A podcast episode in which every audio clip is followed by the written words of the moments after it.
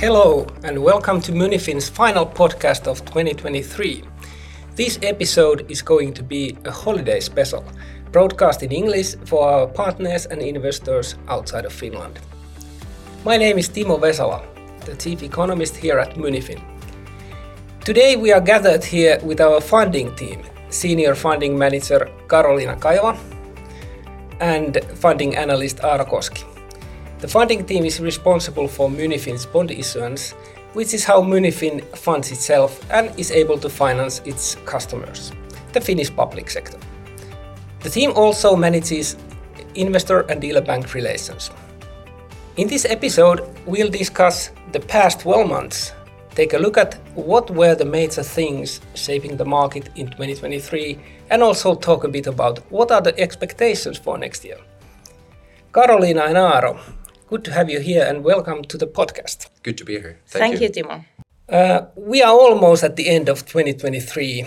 How has the past year been from the perspective of our funding team? Aaro, this was your first year at MuniFin. How did it go?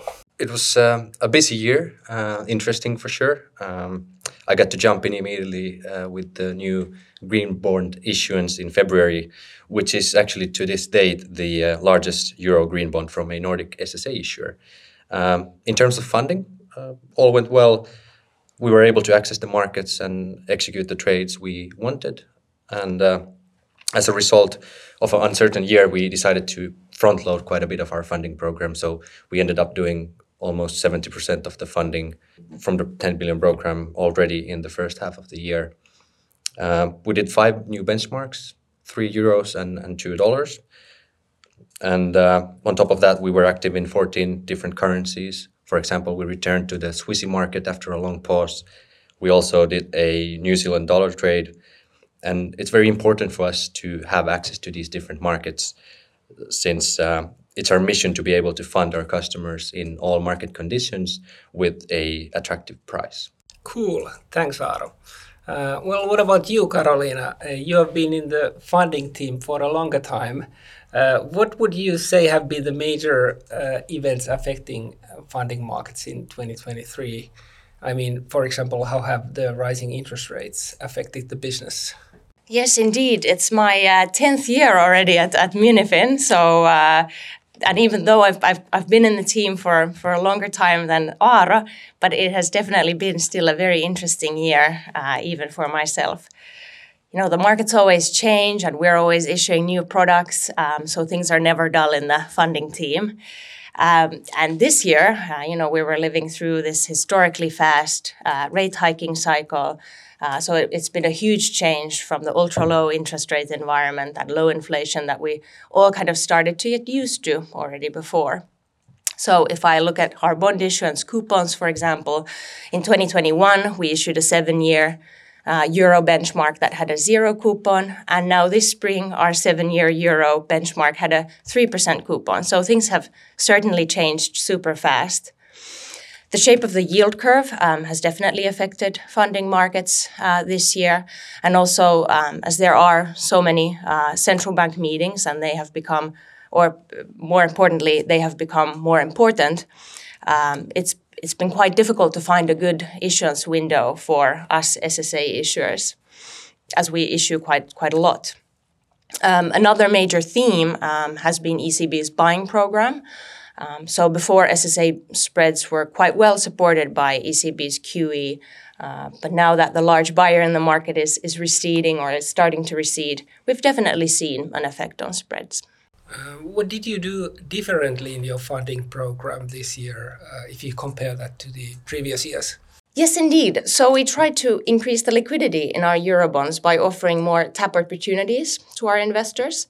By offering these taps, we were able to be more consistently active in the market and in turn make our secondary levels more relevant. And we have indeed seen a pickup in the secondary flow of our euro benchmarks this year. Compared to last year, we also issued more euro and dollar benchmarks. In 2022, we issued more in other public markets and private placements, as there were less good opportunities to issue in the benchmark format.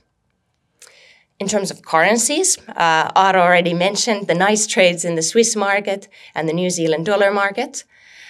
So we returned to those markets this year as pricing worked, which was great. The currencies we're active in are driven by the pricing compared to euro benchmarks. And hence it depends on, for example, cross-currency spreads or cross-currency bases and swap spreads if we are active in the market in question.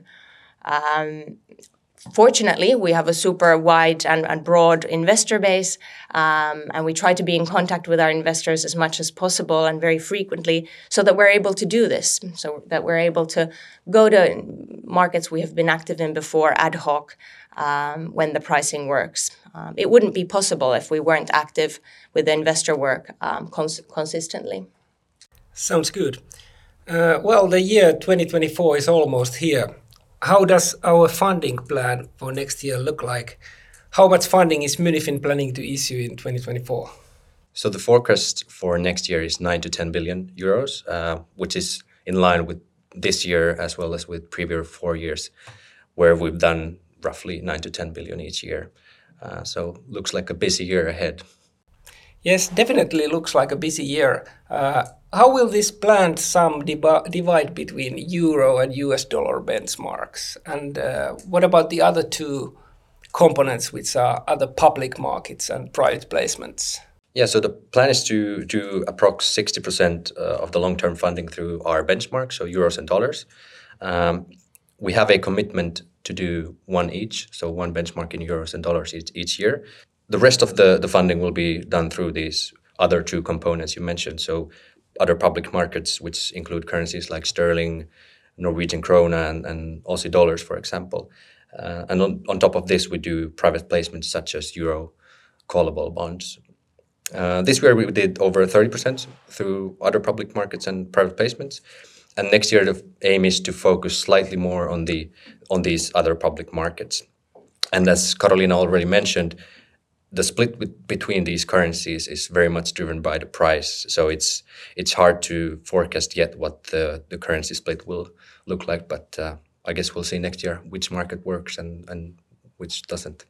So then what are your plans on the sustainable bond front? Will you be active in both green and social bonds next year? Yes, so we aim to continue to be active in green and social bonds next year. That is our commitment. However, the size of these bonds will depend on the underlying green and social finance asset development, of course. So nothing is certain at this point.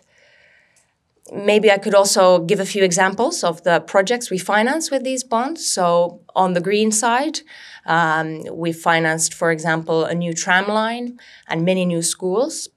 And on the social side, we have projects such as hospitals and many social housing buildings, one of which actually features in a video we filmed this year in August.